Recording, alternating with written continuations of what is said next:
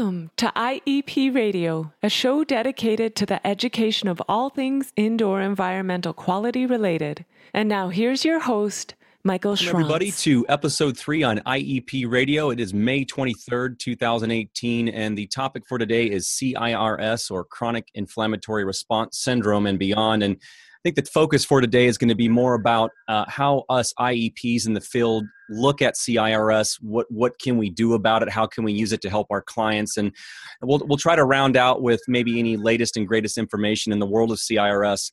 I thought, what better way to introduce and to help keep me in check than have the person who helped pioneer it and who's constantly working. Although he'll tell you that he has retired from active medical practice, he's very much still involved uh, Dr. Richie Shoemaker. I'd like to introduce Richie by reading a passage out of his Surviving Mold book uh, written in 2010.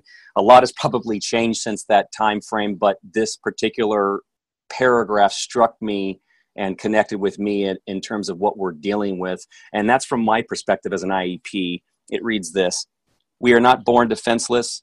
We arrive in the outer world already well equipped with the most sophisticated bio hardware known to man Indeed, the most advanced military programs and our best scientists and billions of dollars cannot buy anything approaching this technology. The design of our inflammation producing immune response system has survived intact for billions of years. It permits us to survive during those first hours in a hostile world and for decades thereafter. Our personal nano army is not passive. Once activated by news of intruders, it is proactive and so aggressive that if its targeting software has a design flaw or has been programmed incorrectly, then it doesn't stand down if it cannot find the enemy. Instead, it begins targeting friendlies. The friendlies, thus targeted, are then attacked by the immune system's warriors, the monocytes, macrophages, and T killer cells. But the host is the only friendly that this aggressive system can harm, and so it does. That is us, as the attack continues, VIP and alpha MSH, our self defenses to this aggression, are overwhelmed and their production is destroyed. By then, our health is likewise in ruins. As Dr. Shoemaker observes in a later passage, like Pogo, we have seen the enemy and he are us. Welcome to the show, Dr. Shoemaker. Well, thank you very much, Mike. It's good to talk to you again. And a passage from 10 years ago still seems like tomorrow. So thank you very much for including that. Gave me goosebumps. You're welcome. You know, um, there, there's a lot out there in the community on CIRS, and I thought that as, as, a, as an IEP, there we may not need the 20 year evolution version of, of what it is, but there are so many IEPs out there that do not have a clue of what CIRS is. Could you help explain a brief, maybe bullet point version of what we're talking about here and how it's certainly not an allergy? The name helps us. Chronic means lasting for more than six months. inflammatory, that means it's inflammation in all its different manifestations, whether it's cellular inflammation of white blood cells or whether it's blood chemicals or proteomics or whether it's regulatory neuropeptides, boy, that'll get you going, or whether it is the detection and response of our own genetic machinery in which we control activation or suppression of genes and groups of genes, they all are working together under this rubric of inflammation. But the response term is pretty important.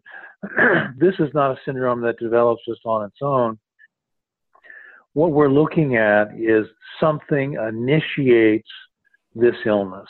And once you're initiated, we want to, uh, if we if we go back to a nuclear reactor situation where graphite rods stuck into this nuclear pile will slow down the development of the heat and the force of the nuclear change. What we don't have are those graphite rods of immune systems protecting ourselves. You already mentioned VIP and MSH. The issue is that this syndrome, a defined syndrome of multiple symptoms from multiple body systems, and all of its involvements of genes and, and, and, and, and proteomic factors and cells, gives us a reproducible uh, response to uh, exposures that can be as simple as a tick bite could be as simple as eating a fish in a tropical reef Uh, it could be as complicated as breathing in the mixture, the chemical stew, if you will, what's in inside water damaged buildings.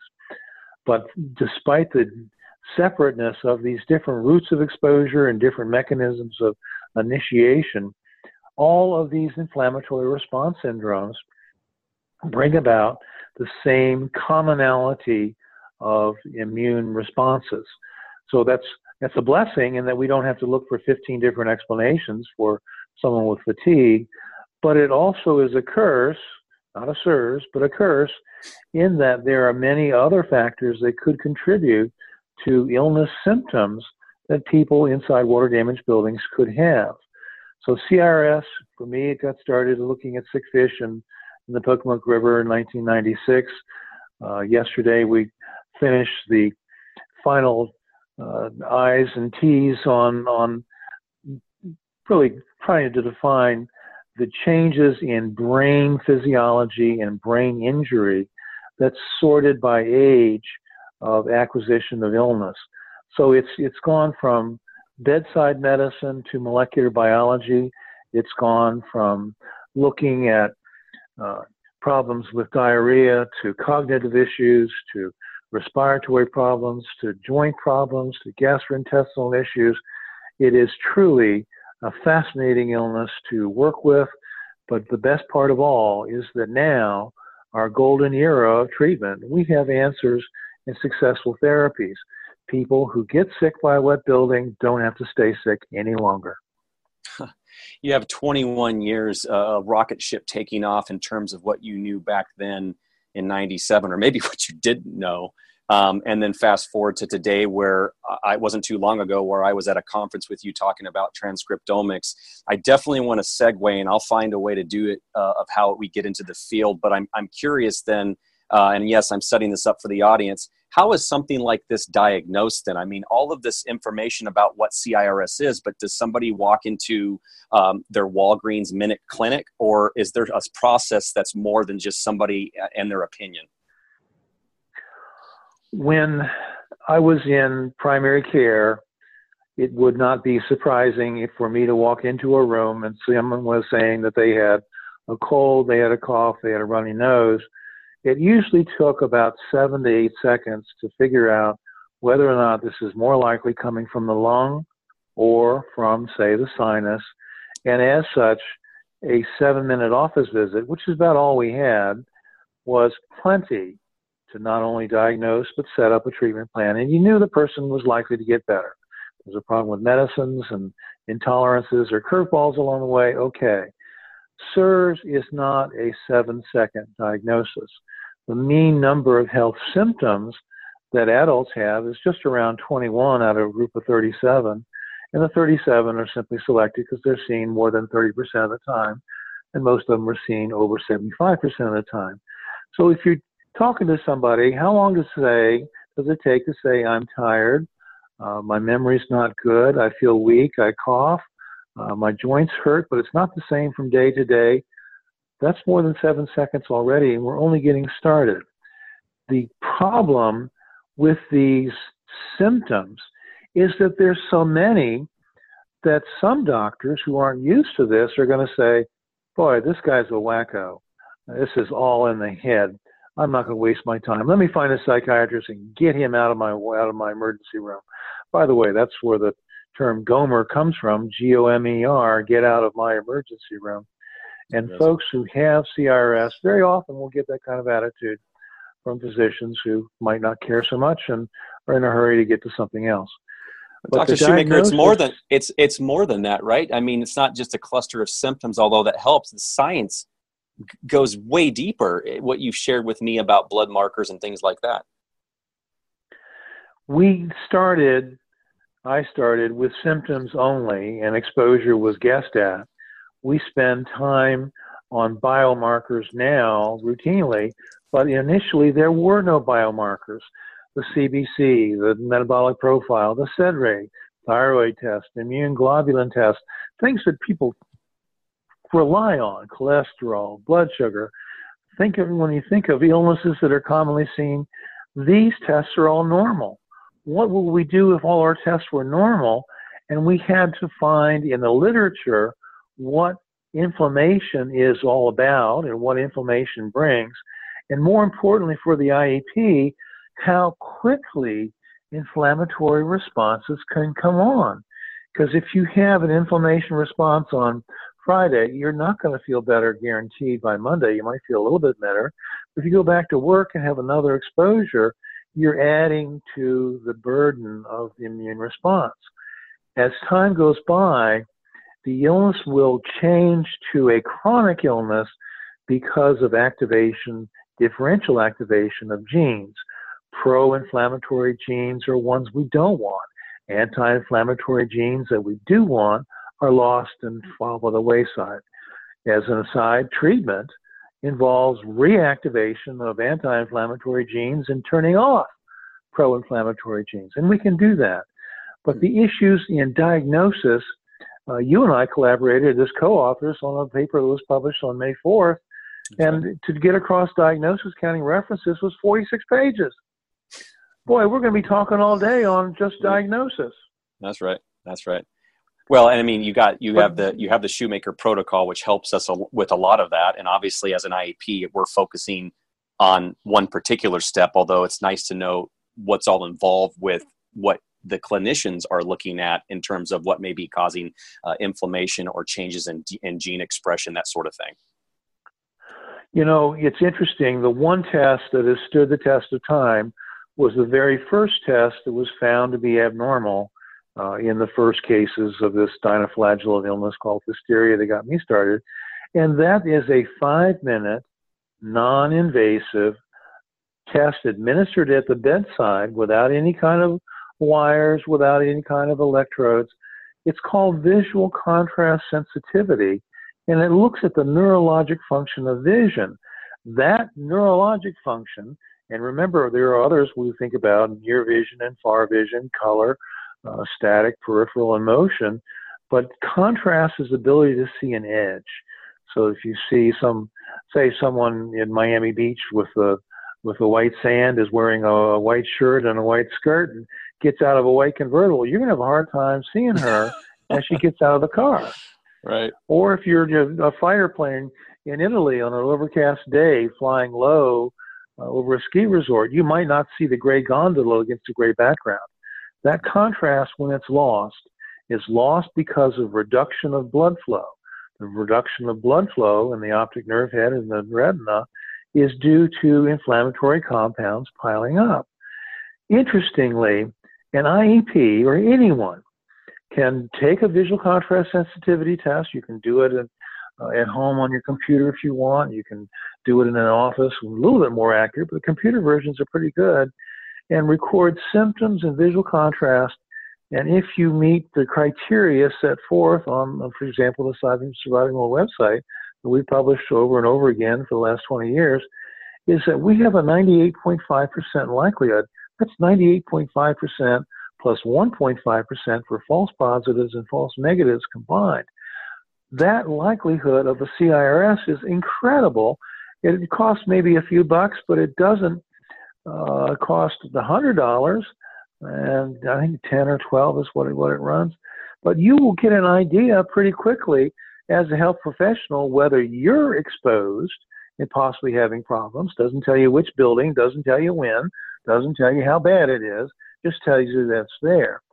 But it's something you can share with your clients because if they're in water damaged buildings and they've got visual contrast deficits, the computer will tell you, you know immediately that your job as not only a consultant, but possibly as a contractor or a mediator to fix the building has to be taken to a level above what you would do for someone who wasn't responsive. And the question then comes how come only 25% of people exposed to water damaged buildings will develop that visual contrast deficit? The other 75% don't. And here we get into genetic susceptibility. It's going to get complicated pretty quickly, but some people can be in, in Stanky Buttress City and just say, it doesn't bother me a bit. Other people will breathe a little bit of Wallemia and they are cooked for six months. And we see that, in fact, um, not to take away from that example, but you were talking about VCS testing. I got to speak from personal experience, and I I wanted to share this with you, but it looks like I'm going to share it with you on the podcast. Uh, I've actually started using it in the field with uh, folks who either were suspected or confirmed cases of CIRS. And in fact, um, the kit that I use, uh, I was able to use uh, in, in, Colorado was with a client who we were able to screen the house using some of the uh, qPCR technology.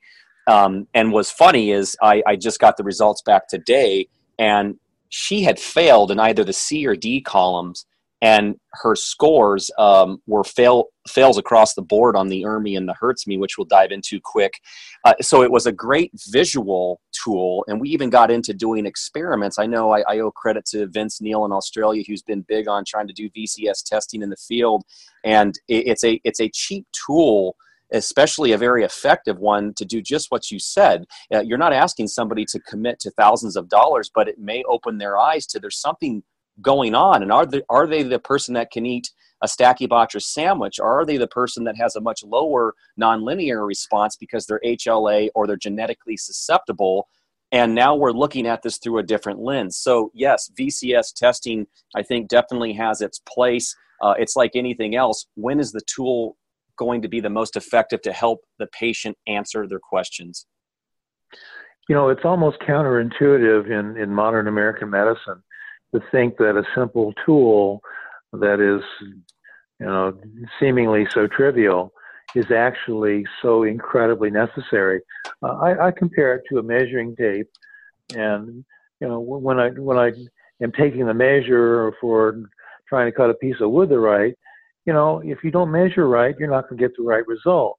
But if you do measure right, a simple tool is all you need, and a handsaw can do just as good a job as an expensive, uh, you know, miter box. So it doesn't have to be an MRI. It doesn't have to be something electronic.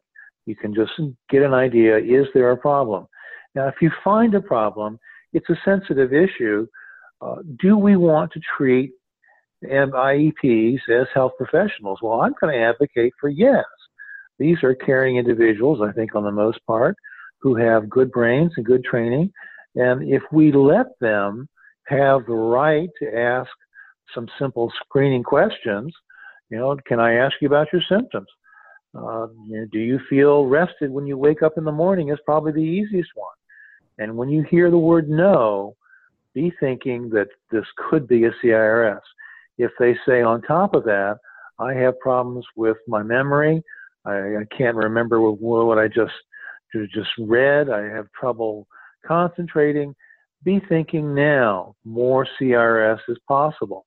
Now, if they come along and they say, I have no cough, I can run up and down a flight of steps, don't have any pain, don't have any this or that, if they have a paucity of symptoms, well, they don't have a multi system illness then be thinking that it's not CIRS. Now, when we had our patent for our treatment approach and our diagnosis approach, the patent examiner challenged how can you say that cluster analysis finding 8 of 13 present defines the risk for CIRS? She says, well, surely someone could have a, a stroke and have a cold and have those two things.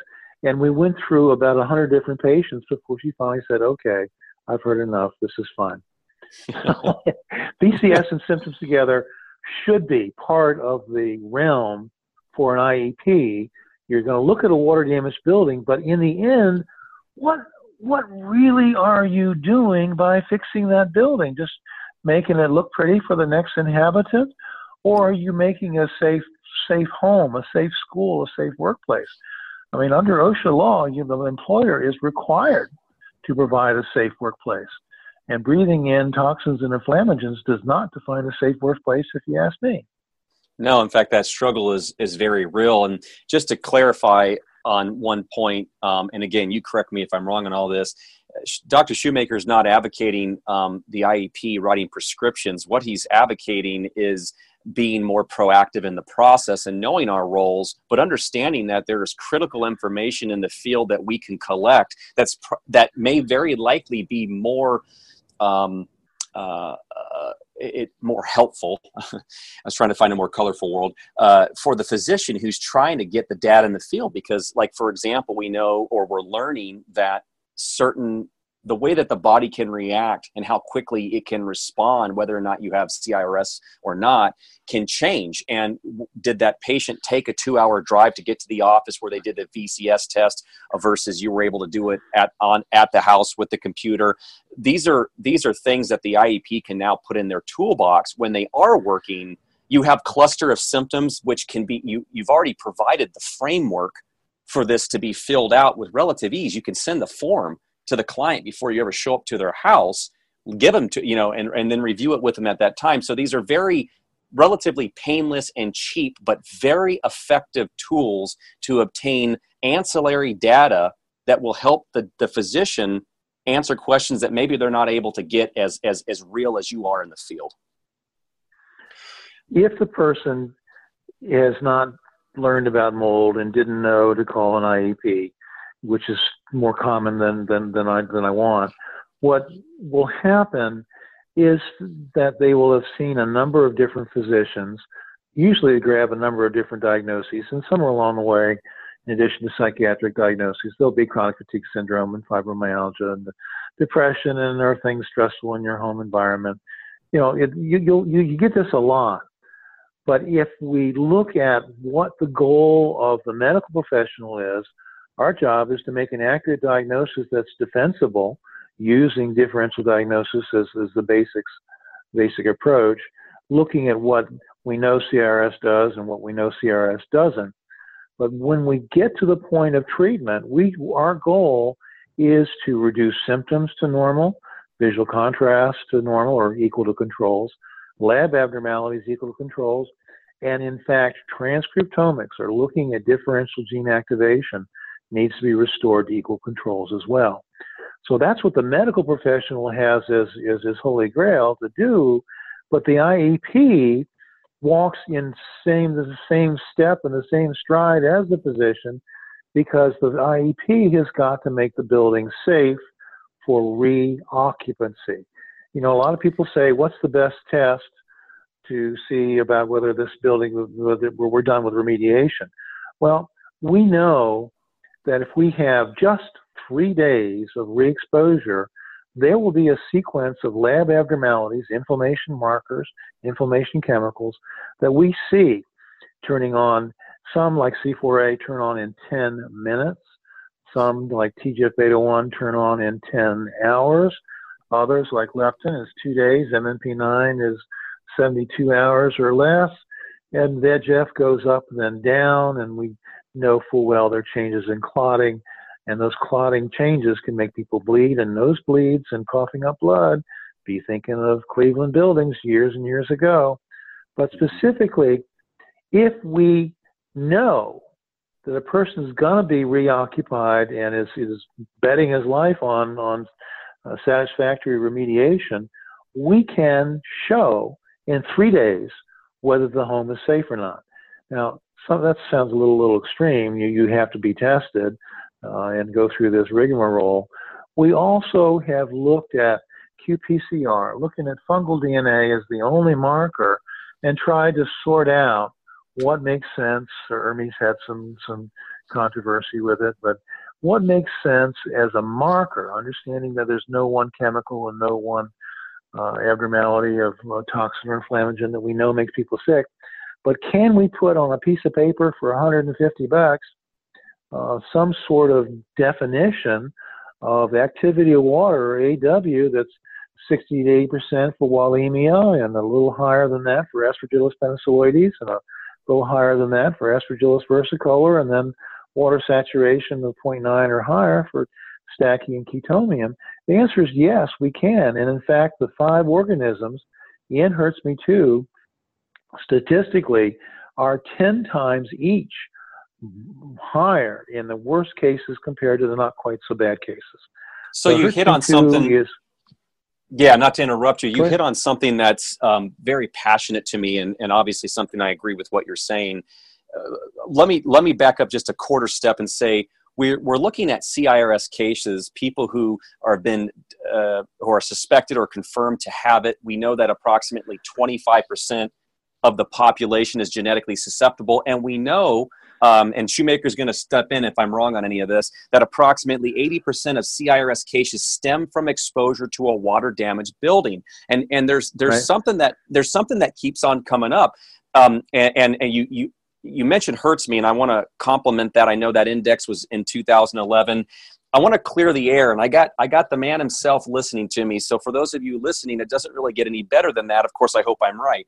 When when EPA uh, and HUD and them developed ERMI, it was it was designed to give some sort of a mold burden to try to determine whether or not um, a, a, house had mold or what was the burden of it, and it was it was kind of represented on a graph. You have a number, and you you go up to the curve, and you your scores, you know, your fifty percent, sixty percent.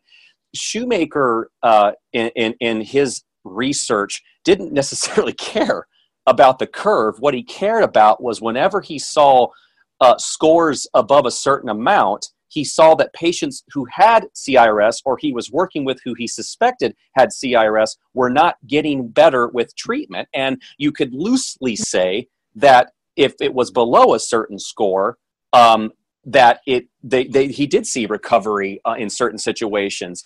The the the first iteration, the and that's the one I'm talking about, was not about the, the graph.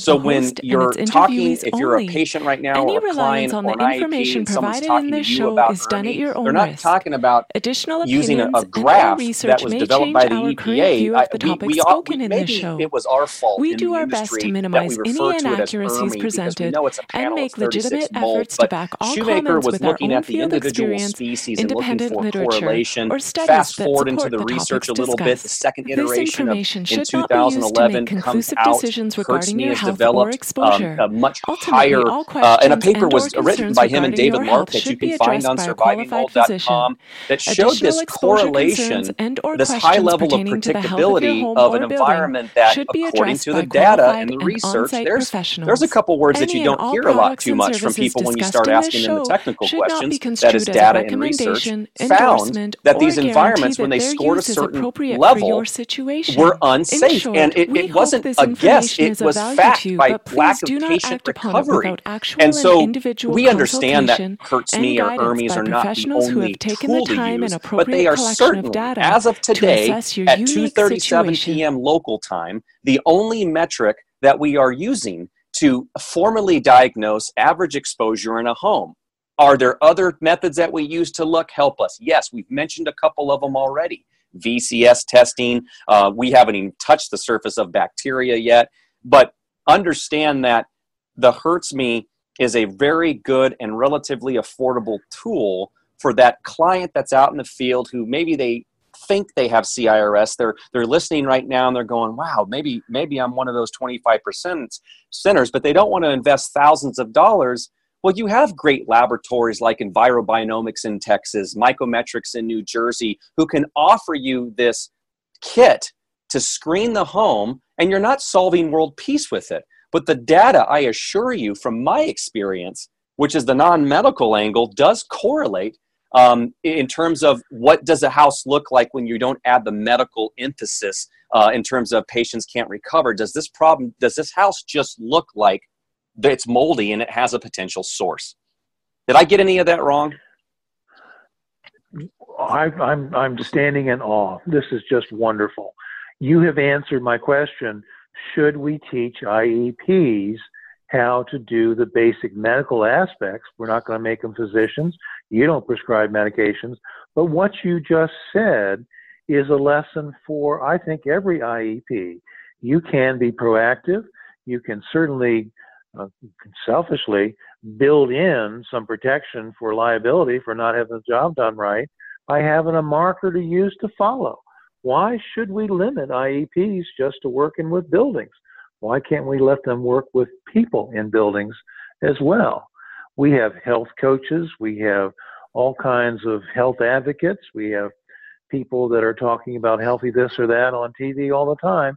Why do we restrict IEPs and not let them do what they can do with some simple training? And that's and that's a great segue into what what are we looking for versus what do we often hear? And i i won't i won't uh, beat a dead horse too much on the average uh, column mold inspectors but that's that's probably one of my biggest challenges is when i get the phone call right from the the client who has cirs they don't know a lot. Uh, they they call up a local mold inspector the local, local mold inspector and let's assume for this example that that person does have good intentions uh, insinuating of course that that may not always be the case but we'll assume we do have somebody with the right mind the problem is is that person odds are will go out there do a visual assessment uh, looking for evidence of uh, water staining or damage. Um, sometimes you'll see limitations. They almost emphasize that it's just recent uh, water leaks that are of concern when we know better. It doesn't matter if the leak occurred today or last year or 10 or 20 years ago. There is there are potential exposure concerns, but they sum it all up with a few five minute spore trap samples. Now, Richie knows my history uh, or at least some of it when it comes to air samples and this thing on spore trap sampling. And as I and, and what I can clearly tell you is that they are limited, but they are very not appropriate when you're trying to assess average exposure for somebody with CIRS. And there's an actual scientific reason or reasons for it. For number one, it's limited in that it can't detect fragments.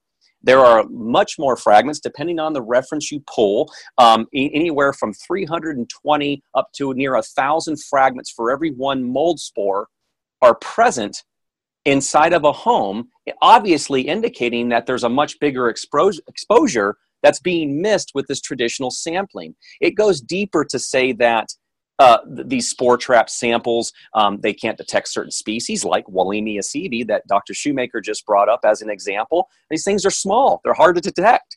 Then you get into issues of capture rate, moments of time. Um, you look at the World Health Organization in 2009 when they started talking about the, the number and type of samples needed uh, for traditional sampling to uh, assess exposure over time. And you started to realize that people didn't have the budget and the time so we started looking at this surface dust sample as the metric of choice backed by research. Here's the point you hire that local mold inspector, they go out and collect a few air samples, they say the following likely, you don't have a problem and you're safe. Those are two things that that individual is not qualified or justified to tell you a majority of the times. And so, what we're looking at here is it's not about uh, handcuffing the mold inspectors, or we'll stick with the term in, indoor environmental professional, IEP, hands when it comes to the tools that he or she may use in the field to locate a problem. But dealing with somebody, and I'll try to stay focused with people with CIRS because you could go on different tangents here. Um, you're, you're, you're not solving or helping anybody by going out into the field and saying, yeah, I don't really believe in ERMI. Remember that conversation I just got done talking about with the EPA version versus Shoemaker protocol and the way he interprets it? We're not talking about the EPA version, and neither is the client that is talking to you. We're talking about the Shoemaker interpretation of that 36 mold panel, which happens to be kind of street lingo referred to as an ERMI sample. And then, of course, you have the HERTSMI, which are the critical five that uh, Shoemaker has pinpointed and highlighted. So, what we need to see is the the mold uh, the indoor environmental professional who is not making conclusive statements, especially off of five minute spore trap samples, who is open minded to the fact that just because someone had a quote unquote small leak, that there must not be a mold problem. Somebody who is open minded and understands building science, understands pathways. We think about crawl spaces as a great example of uh, contaminants that could make their way and do make their way through the pathways. It's the plumbing uh, lines, it's the uh, where they run the wires and the ductwork. Anywhere where there's a gap and a crack, and there's a driving force, which is usually the weather, the climate, the wind, the temperature differentials. All these things are in play here, and they can push this contaminant cloud into the environment. And it's not something that the more traditional method of testing will detect. In fact, oftentimes it will miss it and what you're left with is a frustrated client who's been diagnosed with CIRS. Their blood markers and any ancillary data is likely showing exposure, but you have an indoor environmental professional looking at them and saying you don't have a problem. This is an issue. You know, the, the one piece to add to your discussion of the failure of, of, of spore traps and, and, air samples to, to, to give any any logical advice to physicians is that if we find an aspergillus species, there might be 300 of those, or we find a penicillium species, there might be 200 of those. Uh, and, and you find, find an intact spore, and your comment on fragments was right on. If you find an intact spore, which aspergillus is it? If you've got aspergillus ustus, I don't really care. If you've got aspergillus versicolor, I care a hell of a lot. And penicillium, are you really going to be making treatment decisions based on genus level identification? Of course not. There are so many reasons to not do air samples, and yet when I talk to patients and they've called their friendly uh, mold guy who advertises on the six o'clock news between the ads for cholesterol and the ads for diabetes, you know, they're going to believe that this is the right thing to do. We talked briefly getting started about the ecology of a water damaged building. Think about it. It's 62 degrees, maybe to 78 degrees, maybe a little closer uh, temperature range than that. Year round, there aren't torrents of wind, there's not torrents of rain. This is not the same as an outdoor environment. There are walls that, that stop where things go. In the outside, the solution to pollution is dilution. And that is an element of, of benefit being outside that we don't have inside. So as you go around this whole area, there is a need for the molecular methods that we have in our toolbox that are readily available now, that are inexpensive, that are reliable. For years, it's been one of my concerns that the only thing that was a decent measure, back to my tape measure idea, the only decent measure was fungal DNA. But fungal DNA is representing of a small fraction of the microbial contamination in this ecosystem inside a wet building. Now that we have endotoxin analysis, and remember endotoxins are coming from bacteria, uh, both EnviroBiomics and and, uh, and and Mycometrics do endotoxin, I believe. But more importantly, now that we can get filamentous bacteria, actinomycetes, analyzed, I don't know if if Kente has, has done that yet, uh, or or he started, hasn't he? No, the research is in the infancies. I, yeah, he's he's looking at a, a narrower band of of, of gram positive uh, bacteria that he feels are are soil based. But everyone has their feelers out, trying to find out where we're going to be able to hook that fish where maybe ERMI or HERTSMI may miss. You know, when when David Larkin and I published that one paper that he presented uh, in, some international uh, IAQ congress out in, in, in Ghent, Belgium, it was looking at reliability of ERMI versus reliability of Hertzme 2 to detect an environment that would be safe for re-exposure, for reoccupancy. And we had a 97% success rate with, her, with HERTSMI-2. And I was happy with that number. But then what were the other 3%? Was that bacteria that we missed? Was it VOCs we missed?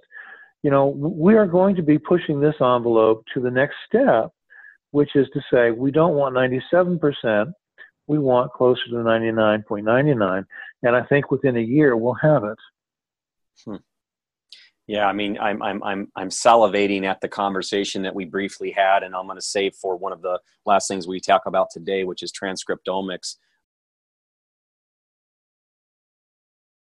the people listening on on how they can bring awareness we have so many sources and references um, that they can show that show their local clinician or, or physician working with them to open their eyes to this world of CIRS? The one change from our conference time just a couple weeks ago is that we now are starting a program called Proficiency Partners. We have some physicians and healthcare providers who don't really want to take the 40 to 60 hours needed to, to get certified uh, in, in working this kind of illness, but do want to know enough to be familiar with it so they can be somewhat of a repository of knowledge for their patients and be a key ombudsman, if you will permit me to use that term, to uh, coordinate the journey of the CIRS patient trying to find his way through the woods. So we're going to have a lot more people passing a test. Uh, very soon, it'll be certified by uh, George Washington University, so it does have medical school backup, and and that's that's kind of a plus. But the issue is that we need that same kind of person on the non-medical side who's familiar with what do you look at in a water damaged building. Uh, Larry Schwartz had a wonderful presentation about his uh, building index, his MPI, and that should be available so people can look to see what do they think. What what does Larry think about when he looks at my house? Uh, I routinely suggest to patients that they can take steps on their own making a map of the walls in their in their home and and renting uh, for 25 bucks uh, for an uh, afternoon a moisture meter infrared device they can start looking for water content or underneath windows around doors what have you bottom of of, uh, of wall cavities that kind of situation. What leaks or what moisture contents do they find in their home that they can do they don't have an IEP license they don't have a medical license but they sure can look at a moisture meter, don't you think? Absolutely. And it gets the party started. It leads to the next level of do we take this to bringing in a professional, but it definitely opens up their eyes without breaking the bank. If it turns out that I get a phone call for someone who wants some help with an illness, and they list out my hurts me too is this, my VCS is this, my NeuroQuant is this, Gosh, we didn't even talk about NeuroQuant. Oh my God, how do we leave that out? the best way in the world to talk about brain injury. But the issue is that that informed patient will listen more carefully, have less of a problem with the jargon terms that I use, uh, and, and it's parallel to what you guys use. I mean, hyphae and conidia, who the hell heard of that? They're not even in crossword puzzles. But you know, that's right. we, we need to. We sorry, well, maybe hyphae, but we, we need to break through the, the language barrier. We need to recognize that there are things that physician extenders can do and IEP extenders can do that don't require the insurance liability coverage that is onerous for both of our professions. But the issues also come back to how do we let patients know uh, more about their environment and their illness? Well, it starts with education, but the education gets started with breaking the jargon barrier. So, glossaries of terms, sample reports, that kind of thing should be made available. We tried to do that at one time on the website, and not many people were using it. The IEPs were the worst. So, hopefully, there should be demand for what does an IEP think about looking at a home what does the physician think about looking at a person? And what does the patient, the person, think about asking for help from a physician or an IEP? It's a three rings, I guess that's a circus, but it certainly is a mechanism that everybody gets to talk on the same page. Yeah, wait, and hold on just one second. I'm writing a note to check my report templates to make sure my glossary is up to snuff. But um, um, that, that's right. I mean, listen, it, you, you called it in the very beginning uh, when we first got online. There's no way that we'd be able to capture all the different angles and elements of this, but I think the takeaways is that there are ways to get started. There's there's network opportunities. Um, Surviving Mold has so much ev- education. Not only are there the older medical consensus statement, the IEP consensus statement, but the one just released May. That's this month, 2018 uh, the, di- the new diagnostic module consensus statement, much broader, much beefier, and um, quite honestly, um, it's really enjoyable to read, especially if you're somebody going through this.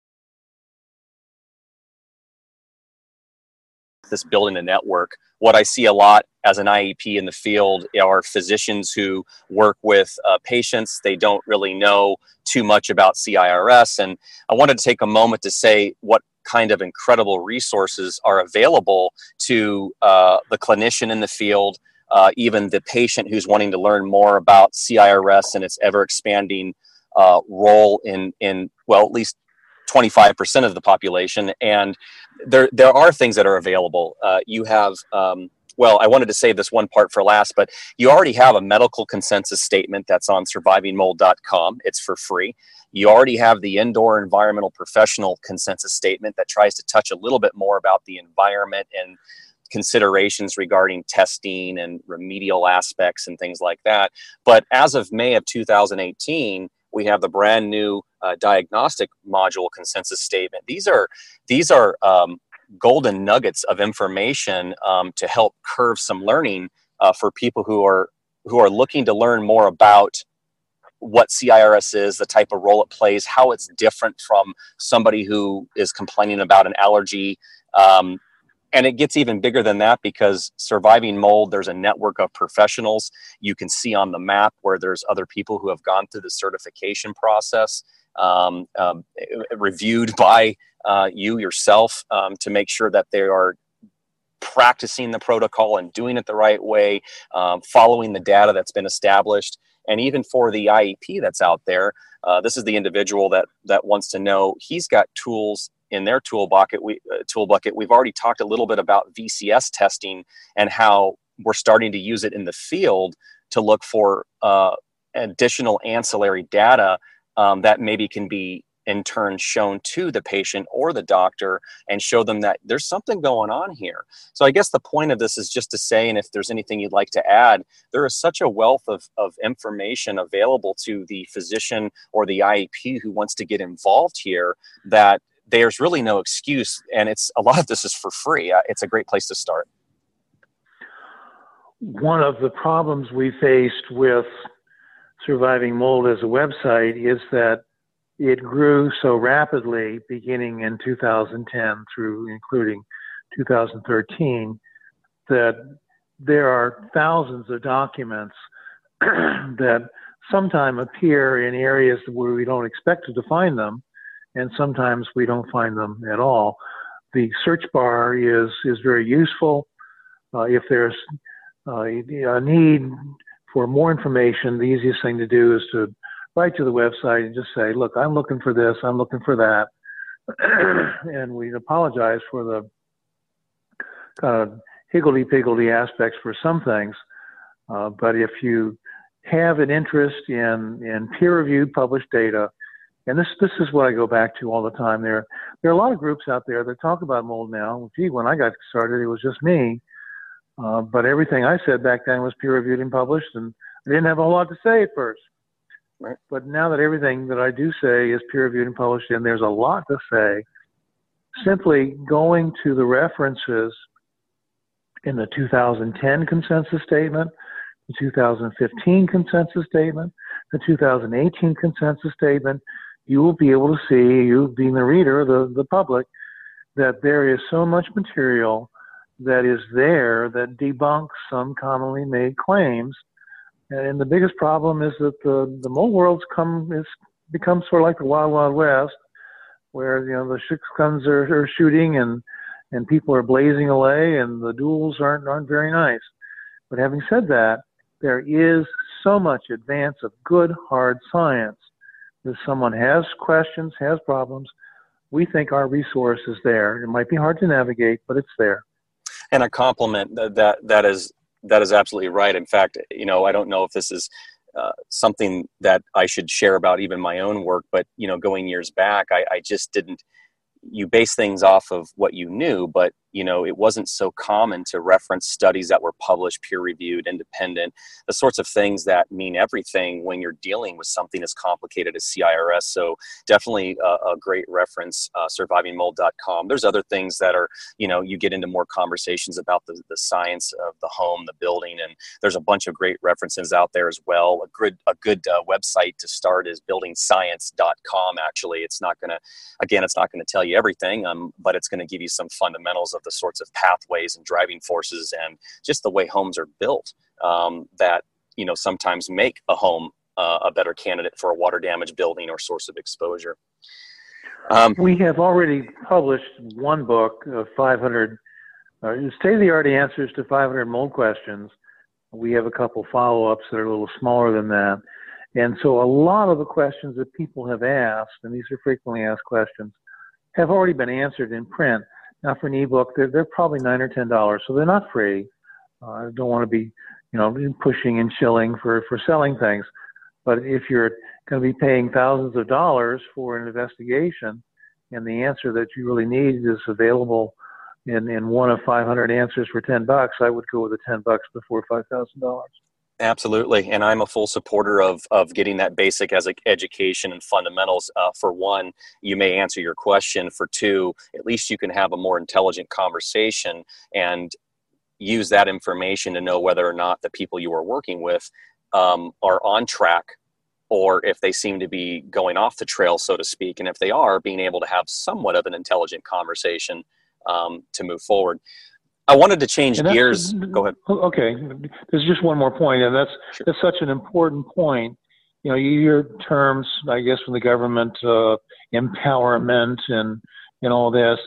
The patient is looking at an industry he may not know too much about, uh, and some of the questions that are important, I think, for example, a patient may be able to say to a potential remediation specialist or a contractor, do you use Hurts Me Too or ERMI? If the guy says, no, I never use those, and then the next question is, well, is there a reason you don't, since there's good published peer-reviewed literature that shows they're very effective in use in remediation protocols? If the person still says no, no, no, it's time to think about getting to someone who does know state of the art. Yeah, and that's a great point, and it ties into what we were speaking about earlier when we talked about the differences between kind of the EPA understanding of ERMI and where there's a lot of misunderstanding. It's one thing to educate, it's quite another for somebody who's hardlining an approach that may not serve what the research is suggesting. In other words, you know, it HERTSMI in an ERMI through the eyes of the Shoemaker protocol and the interpretation isn't the end all but it's the only metric that is correlated with data. There, there's no other type of sampling that's going to correlate with currently with current exposure. And while that may change tomorrow, it's not the case today. And so that's that's a great point that you make. Um, there, the couple quick Q and A's. I know we're starting to get um, um, tied up here at the end, and I wanted to talk a quick about things I hear in the field. I wanted to hear your opinion um, as it relates to comments. I'm just going to throw it at you. We hear about mycotoxins. Um, this is a component of mold. Um, we know it's a, a, secondary metabolite. We, we understand some about it, but from my standpoint uh, as an IEP, I think the, the concern is do you see uh, a, a, a, value in collecting? Um, uh, let's start with field data. There's a way to collect dust samples. There's a way to collect uh, bulk samples. I've done it in the past. The problem I'm having in the field, so it's a two-parter here. The first part is that it's really hard right now to interpret it. You know, what's normal background levels, and and if it's not present, does that always does that mean that you must not have a problem because there's not mycotoxins? I'm, I'm setting myself up for a trap here. And then the second component is, is can it, can it be used in, uh, from the physician standpoint? If someone's out there collecting uh, dust samples and they're getting mycotoxin results back, does through the eyes or the lens of CIRS, is that data valuable? Uh, I'd like to get your opinion on that. In 2003, the state of the art in mold litigation was a decision called Geffcken out of California that said there must be demonstration of mycotoxins in the uh, the affected environment, the one that's being thought to be causative of illness, that match what's found in the human body. And that that idea held sway. And there's a big uh, appeal of a decision from Ohio that that the attorney representing my, my patient lost. I guess I lost too because we hadn't shown mycotoxins. And the real difficulty with that assessment is that if you use mass spectrometry or liquid chromatography, you can get accurate depiction of mycotoxin burden, but that would be in a, a freshly voided or frozen urine specimen. Antibody testing has never been shown to be specific, and a lot of the tests that I see people running for hundreds of dollars are antibody tests. They uh, admittedly in the literature are, are, are, polyclonal, which means there's many different things that can turn them on. So if we're looking for specific compounds to be causes of illness, we need specific assays. But a larger point is that we need to show mycotoxin effects in people, not just presence in urine. there are literally hundreds of studies in the world's literature looking at control patients or people that are healthy following a diet that is recorded for the for the test and then looking at mycotoxins appearing in urine and it happens all the time. And specific assays can be developed. For example there are 18 different kinds of ochratoxin whose some of the congeners will appear in urine. Some are known to be harmful some are not. But if someone says well i have ochratoxin in my urine which one is it? Which of the 18 and these ochratoxins can be present for up to 60 days following consumption of a single uh, bread meal. And it's, it's discouraging to think that a non-specific test collected inappropriately at some unknown time could relate to causation of illness. Instead, by looking at the transcriptomics, the gene activation, well, good peer-reviewed literature tells us what mycotoxins can do. So if we look for those things that mycotoxins can do and find them, we've got real good evidence that not only the exposure has occurred, but also injury has occurred. Hmm. It's like the idea of someone is, is out going outside in the sun on a warm summer day in Maryland, uh, and they have sunscreen on. Well, they can be out for possibly a good long time, maybe on the beach, and not get a sunburn. Other people without some protection go out and they get a terrible sunburn. So exposure to the sun can be helpful to making you feel good and not harmful with a sunburn, but other people it's harmful and it causes a sunburn. Mycotoxins are about the same way. Just because you're exposed doesn't mean we know what the health effects are. So I really discourage mycotoxin testing uh, based on, on antibody testing is, is, is, is the initial step. But now that we have data on literally hundreds of patients with transcriptomics, mycotoxin exposure causing harm is actually quite rare. And flash backwards to 2002, I don't think I would have been saying that thing, because back then it was state of the art that mycotoxins were the cat's meow. Geffcken changed things in 2003, and now we know that people can be exposed and not initiate the gene problems. And if they do initiate gene problems, they don't last for more than two weeks. So there's multiple different layers to say why mycotoxin testing, as it is available in the U.S. Uh, on a research basis, needs to be uh, thought about twice. Certainly, on a commercial basis, uh, whomever is marketing those tests has got to answer the CDC somewhere along the way. The uh, Morbidity Mortality Weekly Report in 2015 gave a very clear statement that uh, any mycotoxin testing from antibodies uh, is not validated to be monoclonal or just one thing will turn it off. It is compounded by, by dietary influences uh, and has not been approved by any agency uh, as an FDA cleared test. So those, those things go strongly to mycotoxins. Now, against that has been the rise of understanding. And here, some of the other IEPs have been, you know, kind of beating the drum for a long time about endotoxins or bacterial toxins we see bacterial toxin effect in genomics in about 75 to 80 percent of known cases. We don't see mycotoxin or endotoxin effects in non-exposed cases. Control patients don't have that, for example, uh, and other people with, with CIRS from a different source don't have it. So we're looking at a kind of turning on the paradigm. You have fungi that can be identified. We can see them. We can smell actinomycetes. No, we're not, not smelling fungi. Uh, and we can do speciation, I mean, HERTSMI-2, we're fine. But they're only telling us about a marker for exposure. Actual marker for illness is gene activation that we can then show is corrected by therapy.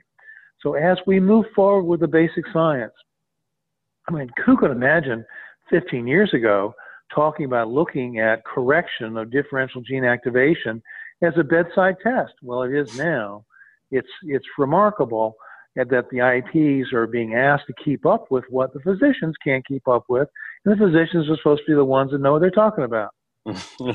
well, and transcriptomics was something that I was admittedly introduced to formally at the recent conference in uh, Maryland, and um, it, it, really was exciting because I, I don't want to you know hang my neck out over a limb here, but it, it, it, was suggesting a lot of things. First of all, it, it was admittedly presented as a growing uh, science in that what we're learning, we're trying to catch up. But you have this thing uh, basically where genes um, upregulate or downregulate. They they respond to an environment, and based off of uh, case studies, controls, and whatnot, you're starting to see behaviors um, of of upregulation, downregulation, and other things that are well beyond me. And what's exciting about that is it's it it, it almost felt like from an IEP where I started salivating is it's like a fingerprint. It's a it's a it's like it's saying this is what's unique about this individual. And what I was hoping is is that one day as another tool, and I don't know if I'm I'm I'm uh, not. S-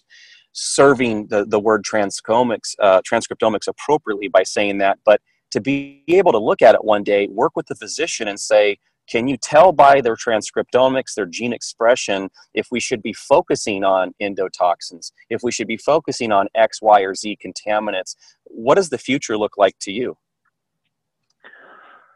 By combining what we know about the wet building ecology and looking at water saturations, and AW is not just uh, root beer, it is the critical issue in what is going to grow. If you find evidence of a lot of mycotoxin effect, we ha- we are forced to say where did it come from. Now, my endotoxin testing has been um, very poorly available in, in, in, my mind over the years. Uh, there are two current labs that, that are developing uh, these these tests on, on a day-to-day commercial basis, uh, and I'm delighted that that both Mycometrics and EnviroBiomics, neither one of which uh, do I have any interest in. I have no conflicts, for example. But each one of these companies is now breaking the glass ceiling that said mycotoxins and, and fungal exposure was the only thing that mattered. As we get more refined in our analysis of actinomycetes, we are going to be able to look at a third element because one of the most dominant features that we see in patients sickened by water damaged buildings is injury to protein production and ribosomes, and then mitochondria. Now, let's be careful here. Mitochondrial genes are absolutely represented in our own genome, and our own genome makes the proteins that mitochondria need to function. And those own proteins that we make have to be taken in across an outer membrane, then an inner membrane to the mitochondria. If they're not delivered, the mitochondria don't work right. The most common cause for lack of delivery is lack of production through injury by inflammation to the nuclear encodation process of nuclear, excuse me, of mitochondrial genes that are encoded into our own DNA. So by blaming mitochondrial function and using compounds like CoQ10, people are saying we think this is a problem. They don't know there's about 10 or 12 different CoQs. 10 is only one of them that does make a difference. But the real issue, it's nuclear transcription factor control of mitochondrial function that creates the illness, not mitochondrial disease. And guess why CoQ10 doesn't work very well? If it's pro- part of a problem, it's a small part.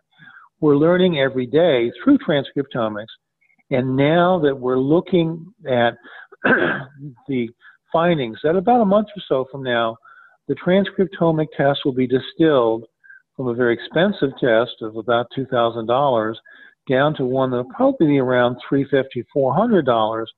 Suddenly, a mandatory test full of incredible information will be available at an affordable price. This is incredible because it changes the way that we look at people. I mean, we certainly weren't having this conversation in the mid to late 90s and where we're at today and how we can help people in a cost effective manner um, it's it's it, it's a good feeling to be able to, to, you know because some of the science that's out there is pretty nifty and all that but it comes with a hefty price tag. So to be able to tie things in and continue learning and, and with transcriptomics and where it will take us tomorrow uh, in field assessments um, honestly I, I think that you just i think you just tipped the iceberg. I think that there's so much more that we have yet to discover when we have gene activation of clusters of differentiation that tell us that beta glucans are activating cell functions, it's going to become incumbent on IEP to be able to show where beta glucans are and get rid of them, and where they aren't, and not spend money on needless uh, remediation when they're not there. It is it is taking this stew, this chemical stew, the mixture, where there is no specific causation. That's been the that's the idea that kind of got rid of Geffcken, is that it's not just mycotoxins; it's a whole series of inflammatory things. And I feel that our group's work has been pretty important in making that change.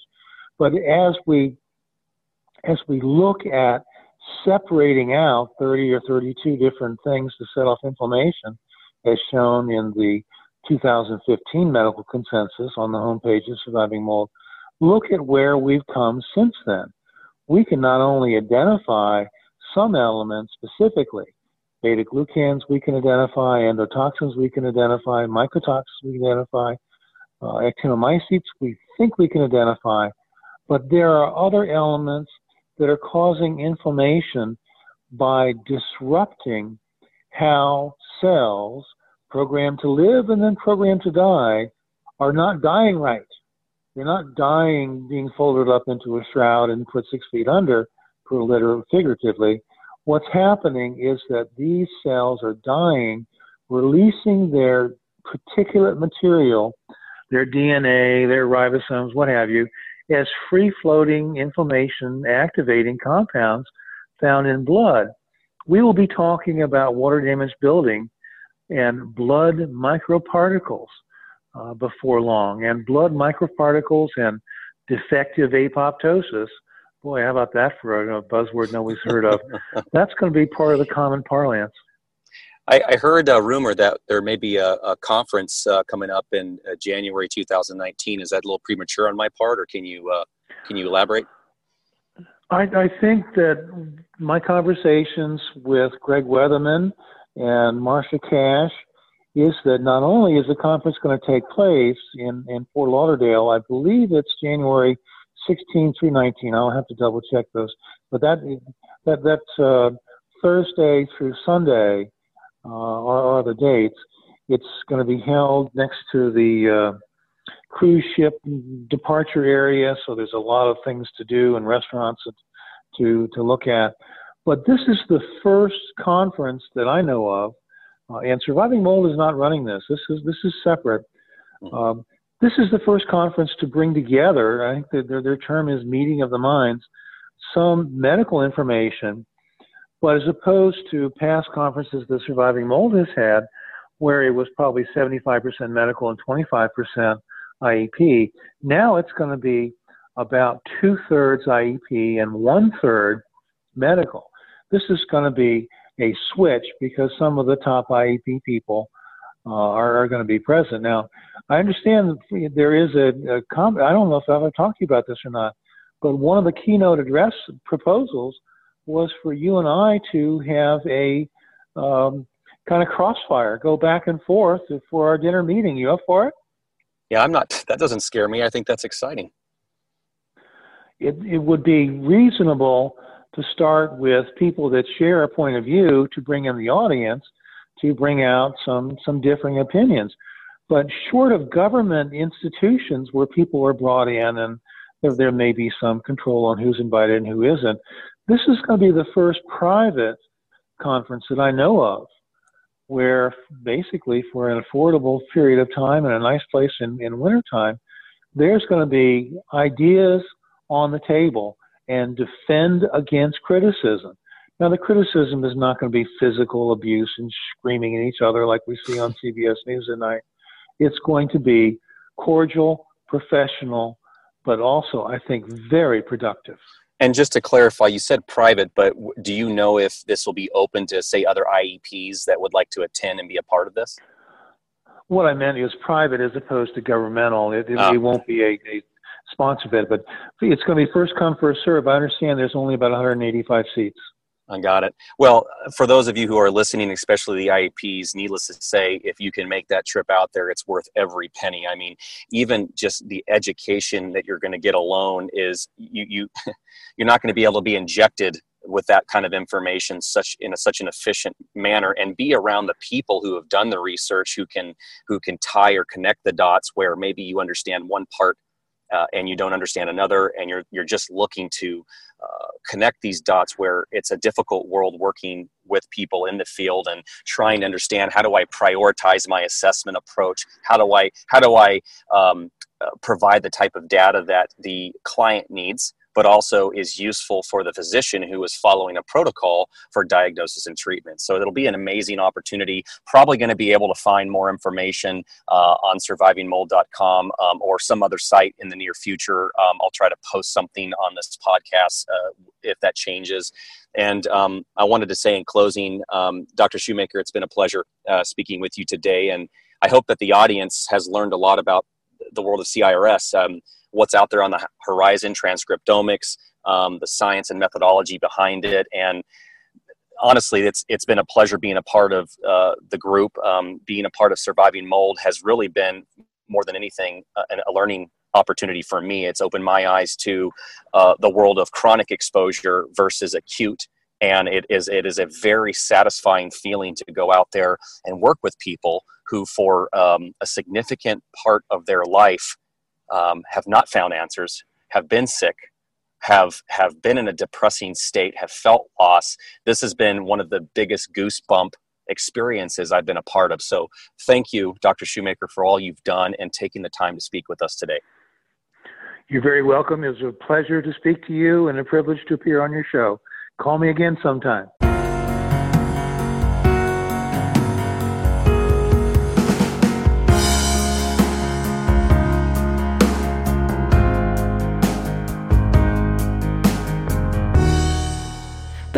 Content of this show is for informational purposes and represents the sole opinion of the host and its interviewees only.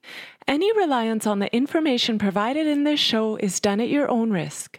Additional opinions and or research may change our current view of the topics spoken in this show. We do our best to minimize any inaccuracies presented and make legitimate efforts to back all comments with our own field experience, independent literature, or studies that support the topics discussed. This information should not be used to make conclusive decisions regarding your health or exposure. Ultimately, all questions and or concerns regarding your health should be addressed by a qualified physician. Additional exposure concerns and or questions pertaining to the health of your home or building should be addressed by qualified and on-site professionals. Any and all products and services discussed in this show should not be construed as a recommendation, endorsement, or guarantee that their use is appropriate for your situation. In short, we hope this information is of value to you, but please do not act upon it without actual and individual consultation and guidance by professionals who have taken the time and appropriate collection of data to assess your unique situation.